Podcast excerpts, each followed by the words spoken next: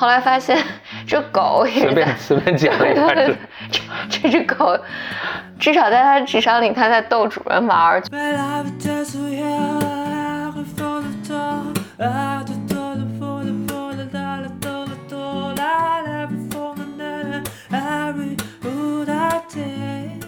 欢迎来到新的一期 BYM Book Club。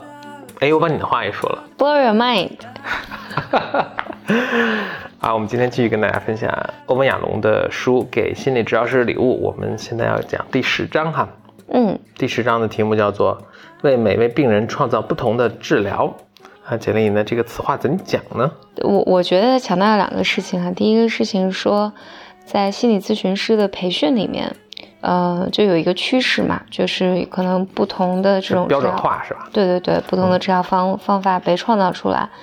然后把它标准化，然后所以这个就会降大大的降低咨询师在咨询中的主动性和自发性或创造性吧。我记得前两年咱们咱们一块儿去硅谷的时候，见了一个也是斯坦福的几个学生，他们做了一个 app，嗯、是来做社交焦虑的。嗯，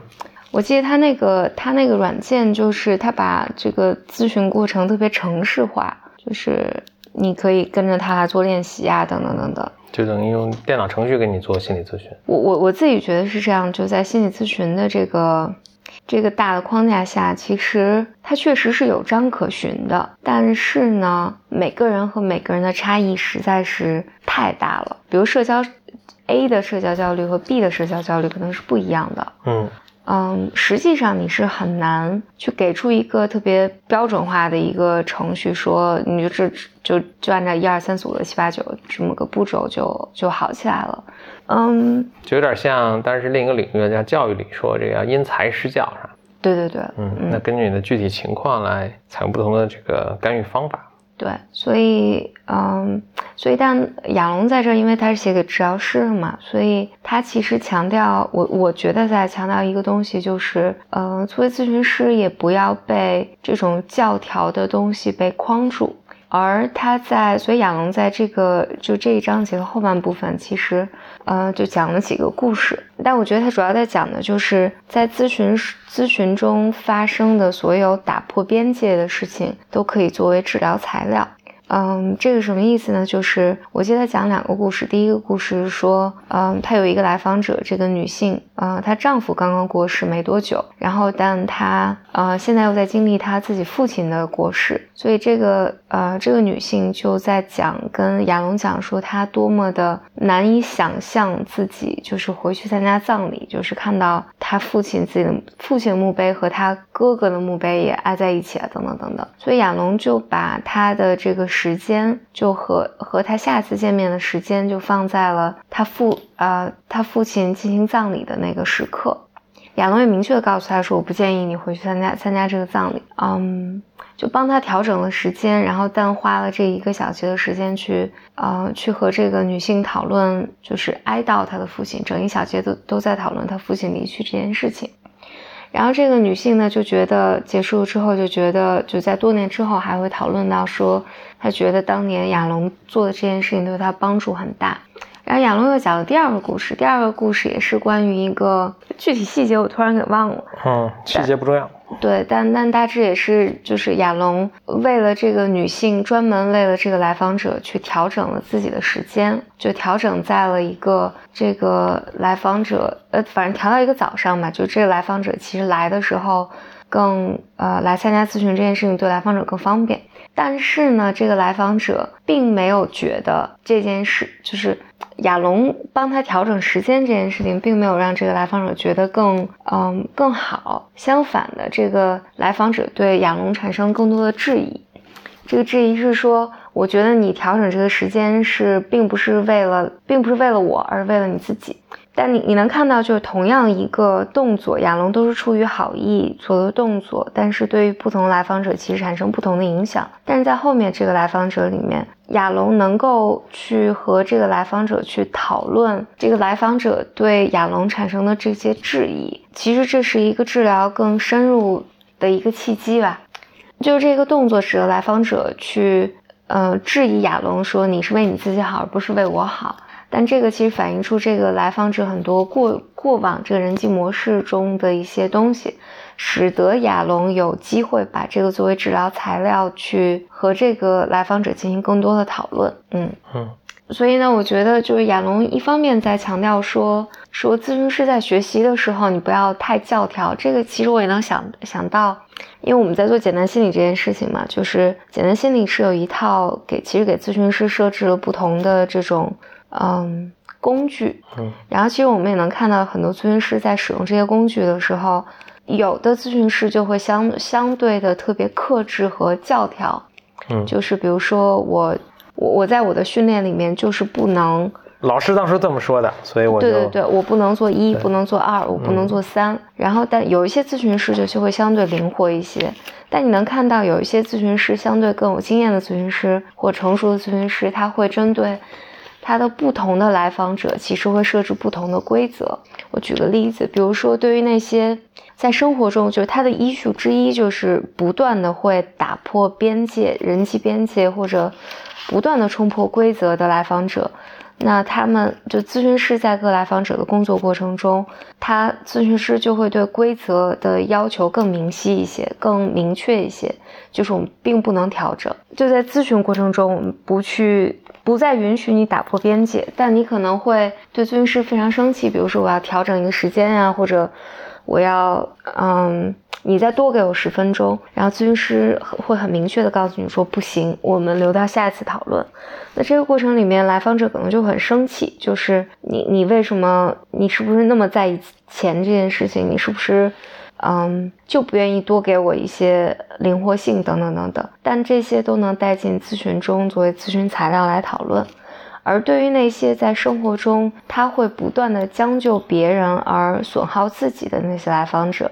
咨询师就可能给他一些更多的时间来讨论。我相信你以前说的另另一个现象啊，就是那看似不相干，但我觉得其实它底下的一些一些东西是相通的。就你说过，你不是也前一阵儿经常有机会这么做节目啊什么的，就大家给你化妆嘛。嗯嗯。我觉得这还不仅仅一个经经验的问题，我觉得就是比如悟性好的化妆师，他就他会对你的你比如你的皮肤啊，或者我们今天节目内容啊，或者你头发什么，他都会做一个比较适合你的一个判断的处理。嗯嗯。我对化妆是一一窍不通啊，但我听你的描述就是这些。啊，比较教条的这个化妆师，嗯，可能是因为没经验，也可能是因为他这个本身这方面的才能就悟性不是特别好吧。他就是每上来都是这个程咬金那三把斧，就先打粉底呀，然后又怎么样又怎么样怎么样，什么双眼皮什么，就是化妆师都一样，但其实并不是很好看。对对对，就我我补充一下，我其实我跟何峰平时吐槽的是。说过好多次，对，嗯，因为我我觉得每个化妆师都很不一样，但有一些化妆师呢，你能看到的是，有些化妆师他一上来就是这些必须要做这些流程，嗯，就他有一个 checklist，他就非常机械的按这个顺序去做。对，但我我其实明确的表示，我我不想要这个，然后我不需要，然后而且我觉得我这个节目里边，我我不觉得我需要这些东西，但化妆师觉得不行，我必须要给你把这些。程序走完，这是标配。嗯，所以，我我对我对我自己的化妆师有一个判断是，如果这个化妆师一定要给我贴双眼皮儿的话，我一般觉得这个化妆师就是一个不太行，不是特别有经验的化妆师，就是他会觉得我必须要把你眼睛弄得更大一些才会更好看。但事实，以我对我自己的了解，是我我其实挺不适合。贴那个双眼皮贴什么，就单眼皮也就可能还就更自然一些吧。嗯，但我自己有个印象是，我在嗯两两三年前刚刚刚创业的时候，有一次有机会去那个家人那个。这是唯一一次化妆体验还比较好的一次，是吧？倒不不是唯一一次，就有限的几次。对，还是有很多次化妆体验比较好，但那一次是特别好，特别好是他们那个是个时尚杂志，所以那一期的那个。摄影师和呃和化妆，这个照片应该还能找着吧？我们在 搜简林里和家人这个。对，然后都 都是特别，好像是特别大牌的。嗯嗯，我我那次的体验是这样的，就是好像化妆师没做什么事情，就非常快的就把妆以及头发就做好了，包括衣服，然后拍照也速度非常快。就是然后就结束了，嗯，然后出来的效果也很好。但我我平时去的绝大多数的这些场合，化妆都要花一个多小时，嗯，效果也并不好，效果事倍功半嘛，对，效效果也不并不并不真的好。然后你这个我还想到有的有的时候就我们做一些拍摄，就是拍摄采访，我我自己感觉比较好的，往往都是呃有一次特别好的是造就，嗯嗯。就是造就的那个，咱们就可以说那个摄影师的名字嘛，反正也对对对，嗯，造就的铁蛋儿，铁我们的 好朋友铁蛋儿，后来成为了很好的朋友。但我第一次见他，就是他过来要给我录一个宣传片，录一个小样，嗯。呃，但是铁蛋儿就跟我讲，说明天你什么也不用做，呃，我来，咱们俩聊天就可以。嗯，所以铁蛋儿就坐在那儿跟我聊了两个小时，他其实特别好奇的来问我主题。我很神奇的是，就是他其实对。心理咨询应该是没有之前没有任何了解的，没有任何了解的，应该可能是没有任何了解的，所以他来就问我，呃，问我主题，然后他对心理就心理这个领域有很多好奇，就就着我的话，他其实问过我很多很多问题，然后所以我跟他有一个非常愉快的谈话，最后再做出就就反正他就就直接一边把那个。谈话的过程就这一边一边进行一边拍摄，然后就把这个材料，其实他就自己剪辑了一下，就出了一个还挺好的一个效果的一个短视频。呃，整个过程很愉悦，然后剪出来的效果也蛮好的，就就很自然吧。我觉得这些都是包括我记得以前在三十六氪拍过一个视频，那个那也是很年轻的一一一个。导演吧，也是，就是叫我过去，然后就在他们的一个那个休呃茶水间拍的视频。我记得当时他们同事还在后面的一个那个上下铺床上在睡觉，然后我们就是在一个非常简陋的环境里面，嗯，非常快，大概一个多小时就把这个拍完了，都很自然，以及就收集到很很很灵活的一些素材。嗯，对，虽然和心理咨询不是特别有关系吧，但但我觉得这个。都是相关的，嗯，根据适当的情况而调整的这个能力，其实肯定不光是心理咨询，就是什么是很多事情都都是这样的。我记得我在 BCG 工作的时候，当时跟我的经理去筛简历啊什么，他就他就跟我说说，BCG 每年他都会招这个同学嘛，嗯，很多呢是从哎所谓的这个 MBA 的毕业生中招，还有的呢或者 BCG 其实特别喜欢的就是那些工科的同学，比如说学物理啊、学电子工程啊这些同学。当时我的经理跟我说这这番话，我就印象特别深。他说，MBA 的同学都特别难判断他的真实水平，因为他们就学了很多套路。咨询界的这个术语呢，叫做 case interview，就是说呢，每一个每一个的 case，它都有这种几种，也是标准的三把斧，你可以这么想，它就是这种标准的方法去去应用在上面去解决这个，这是不是一个什么供需的关系啊，什么？Porter 的什么五种什么不同的竞争模五种力的竞争模型的什么都是往上套，所以他你你可以讲一个问题说这个这是这一家呃手机制造厂，它最近这个利润下滑了，呃，它该怎么办？然后有很多信息嘛，但信息你要问这个面试官，然后他再逐渐给你，所以你问什么问题很重要。那这些 M M M B A 的这些人，他们都学过这些标准的方法，所以他说哦，这是一个什么样的利润什么一个问题啊？就是我有三种模型可以去网上应用，他会选一个然后去问。面试官当然也很熟悉这套这套路数，所以两个人就 在一个非常标准化的过程中互相拆招，就这样。但这些人你又很难判断他真实水平怎么样，就是你唯一能知道就是 OK，他这个准备面试还挺认真的，然后还背了这些招数。但他真实水平怎么样呢？其实你没法判断啊。他最后总能给你一个就是还能过得去的一个答案。嗯。然后最终招过来进来呢，很多人也都很平庸。但特别喜欢的，他特别喜欢的一个人是什么？我觉得跟他背景有关。他以前就是斯坦福的一个工程师吧。他特别喜欢的是那些。本身就工科毕业的同学，然后误打误撞的来面这个咨询公司，所以他没有背过这些什么这种嗯 framework 啊这些招数啊什么的，他甚至对可能呃商业的一些什么概念，什么什么叫现金流，他也不是很熟悉。但是他能够根据你给他的信息，他能脑中自己的就就这个问题，就这家公司所在的行业和发生的情况，他去给你一个分析，然后给你一个解决的方案。就这种人都是特别好。他他即使即使他给你的答案跟你的所所谓的你心中的标准答案不一样，但是都没关系。就是这种人，就首先一你能判断，能看出他的思维方式，就能判断这个人能力。然后他进来之后呢，也都呃表现的会比前者好。嗯嗯，所以面霸其实不是，对，MBA 同学就是面霸。就是面经背太多了。那就回过头来，就是从或什么做化妆啊，到拍视频啊，到呃这种什么面试啊，可能做任何事情，做任何事情都是我特别喜欢的一个人，叫做个你可以认为是人工智能科学家吧，就是 Hofstadter，嗯，道格拉斯 Hofstadter，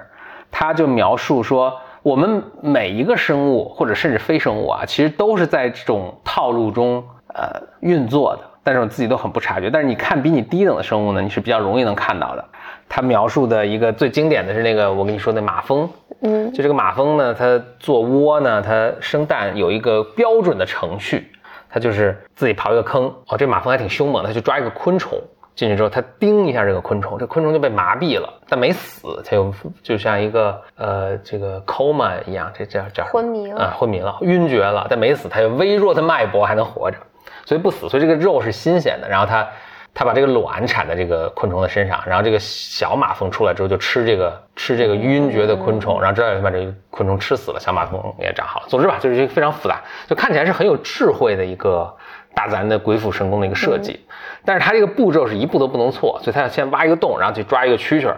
然后带这个蛐蛐儿回到这个洞旁边，它先把蛐蛐儿放在洞洞旁边，比如一寸的一个位置，然后它再钻到洞里面去巡视一遍，看这个洞里没有问题，然后再出来，再把蛐蛐儿。放到洞里，然后再下蛋，然后把口封上，它就飞走了。这是一个母马蜂的一个标准的流程。这然后呢，这个很逗的，这个流程一步都不能错。所以在有一个实验过程中，就这个母马蜂把这个蛐蛐放在离洞一寸远的地方，这研究人员就趁这母马蜂进去巡视这个窝里的时候呢，他就拿镊子把这个蛐蛐拉到一个什么两寸远的地方。嗯，这马蜂出来之后，就看这个蛐蛐被挪了。但是他还看找还是能找到这个趋势，他就就找这个趋势，又重新把趋势挪到回到那一步啊，就是他中间那步被打乱了，回到那一步又把这个趋势放在离洞一寸远的地方，但是这时候他就自动的又又跑到屋里去巡视一遍，然后出来研究人员又拉了，在这过程中又，而研究人员很坏，他们玩这个一拉一拽一拉一拽的游戏都玩了五十多遍，这个马蜂都没有丝毫这个倦怠之心，就是必须按照这个流程走，就在我们看起来就是一个非常就跟那个打粉底那个感觉是差不多的。所以 Douglas Hofstadter 举这个例子说，哎，你生物界是有很多什么？但是说，他比如说我逗我们家的狗，呃，我就逗这狗玩，他就拿这个球放在手里啊，就假装扔出去，狗就比较笨嘛，就呜就就跑过去找找找不着这个球，然后就灰头土脸的回来，然后他就给这狗看，人家球在我手里。但是下一次再来，狗还是会呜，特别高兴的跑回去，又找不着球，又灰头土脸来。所以他玩了十几次，他说他对这狗，他们家的狗特失望。哎，我有一个，我有一个很不一样的体验。对，你觉得狗挺聪明的？是那个，这这这个是我在，哎，这是很多很多年前了，是在法国尼斯。嗯。然后在海边嘛，就是傍晚，我就看见一个人，就是在逗他们家狗。哦，你给我讲过这个。对他，他就 他就捡起一块石头往海里扔。嗯。然后狗就哗跑过去，然后把这个石头叼回来给他。嗯。然后。他就再扔一块石头，然后狗就进去就跑，就把那个石头叼过来给他。啊，我们觉得太好奇了，觉得这他怎么找得到？怎么找得到那块石头呢？后来发现这狗也随便随便捡了一块石 这这只狗。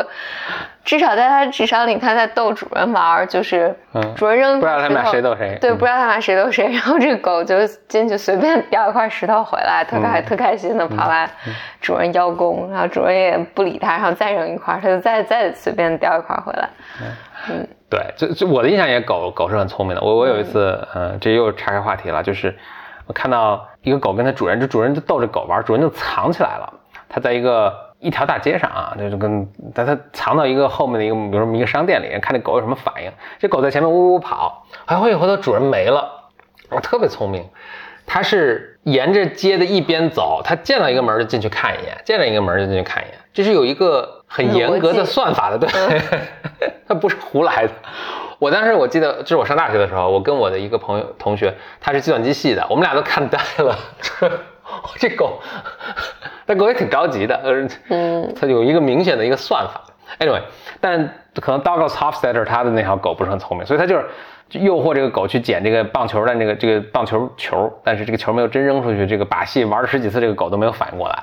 他说：“你看这狗，反正可能比这个马蜂聪明点，但其实也很有限。”嗯，那他说到就是比比我们更聪明的人看我们，其实我们也在重复同，样的。每个人都在重复同一个事儿，就是比如说，并且他，我觉得他给我一个希望，就是他说这并不是说不好，他举后面一个例子是，比如说他他就举了，我记得他列了一书，就是一整整一页纸的例子啊，就是从最原始的可能是马蜂，哦，它最原始的都是些无生物的东西，它比如说、嗯说一张唱片坏了，然后它老是卡在同一句上，嗯嗯嗯，它也是在重复的东西，但这个唱片或者这个留声机是毫无意识说我卡在同一个地方。然后这马蜂也没有意识说我卡在同什么同一个地方，这狗也没有意识说我卡在同一个把戏上。但他说，比如说你说有些数学家，他好像在不同领域解决了各种不同的问题，但实际上你仔细看这些不同的问题，其实它都是同一个招儿，能理解那意思吗？嗯都是加了同一条辅助线，对，就实际上他也卡住在一个他解决人生的一个，就他在数学领域的创新其实都是一个招儿。然后甚至他说，你比如说莫扎特的音乐，就莫扎特，我们想起是个天才，然后多么富有创意，多么就是不被就是假设在音乐上有很多创新啊什么，就所以现在作品很伟大呀，触及了人灵魂最深处的东西。但莫扎特的音乐其实是非常鲜明的莫扎特的风格的，嗯就某种意义上，你也可以说莫扎特被卡在了这个莫扎特 ness 莫扎特的风格之中了。但是我们并不因此就觉得他的创成就不伟大，反而我们会觉得，正是他这种一听就能立刻认出莫扎特的这种。呃，这种风格反而让我们对他的作品给予更大的一个意义，或者认为他的成就是更伟大的。嗯而那些变色龙似的，就是你让我来模仿肖邦，我就模仿肖邦；你让我去模仿一个什么巴赫，我就模仿巴赫。反而这种没有自己风格的人，我们反而觉得他在就是艺术上的造诣是是比较差的，只是个匠人而已。嗯嗯 Anyway，总之吧，就是回到回到我们想说的，就是可能从咨询师他要根据不同情况有一个灵活的判断，知道就是什么在艺术创作呀、什么数学研究上，其实对。它都是可以做到做到这一步。嗯。嗯，哪怕做饭，你根据自己的食材什么，你会有不同的处理。我觉得我反正我学心理咨询的这个过程里面，我觉得它是有个过程的。嗯就你对一件事情掌握的不多的时候，嗯或者你自己觉得很不安全的时候，就是你就更容易抓着那个教条。是你不知道哪些规则是可以打破的。对，然后但当你更熟悉、更有经验的时候，你就知道哪些是可以打破，哪些是，嗯、你就你就更知道那个边界在哪儿，你就可以变得更灵活一些。更重要的，我觉得亚龙在这里面最后讲的那一点，我想讲的是，这些错误和你犯的、你做的事情，它最终都能成为治疗材料，可以再被重新利用。所以，哪怕是你做了不好的事情，做了错的事情，然后在一定程度上，它其实都能变成更积极的东西来为你所用。如果你有这个意识的话，嗯刚才跟大家分享了欧文亚龙给心理治疗师的礼物第十章，这章的题目叫做“为每位病人创造不同的治疗”。嗯，下一期呢，我们会跟大家分享第十一章，题目叫做“治疗性的治疗性的行为，而非治疗性的话语”。嗯，这个我在读的时候突然觉得可以双关啊，所以你也可以理解为治疗性的行为，而非治疗性的话语。那具体它是哪个意思呢？我们下下一期再再跟大家分享。拜拜。拜拜。